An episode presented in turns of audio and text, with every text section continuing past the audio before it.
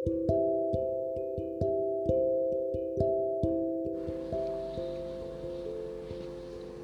आप जानते हैं मैं अक्सर ये क्यों कहती हूँ कि लाइफ का हर टेक कुछ कहता है? क्योंकि लाइफ के हर मोड़ पर, हर टेक में हम सबने कुछ यादों के पिटारे को समेट के रखा है, जो कभी ना कभी याद आ ही जाता है। और यकीन मानिए, जब वो पुरानी यादें ताज़ा होती है तो चेहरे पे एक खूबसूरत सी रौनक आ जाती है। मैं हरप्रीत कौर और हर टेक कुछ कहता है मैं। आज करते हैं कुछ यादें ताज़ा। उस चीज़ की, जिसे भरने से ज़्यादा, तोड़ने में ज़्यादा मज़ा आता था।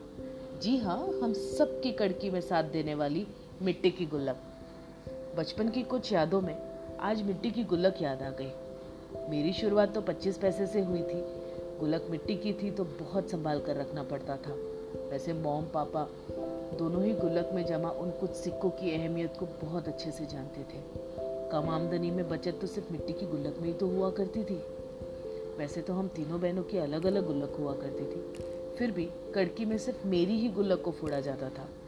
वैसे मज़ेदार बात यह है, जितना गुल्लक में पैसे जमा करने का आनंद आता था, उससे कहीं ज़्यादा उसे फोड़ने का सुकून भी कुछ और हुआ करता था। आपने कभी चोरी चुप के गुल्लक को उल्टा करके सिक्के निकालने की कोशिश की है? जी हाँ मैंने की है। और यकीन मानिए, खूब पिटाई भी हुई है। उस ज़माने में किसी का अगर कोई सेविंग खाता हुआ करता था तो वो था मिट्टी की गुल्लक।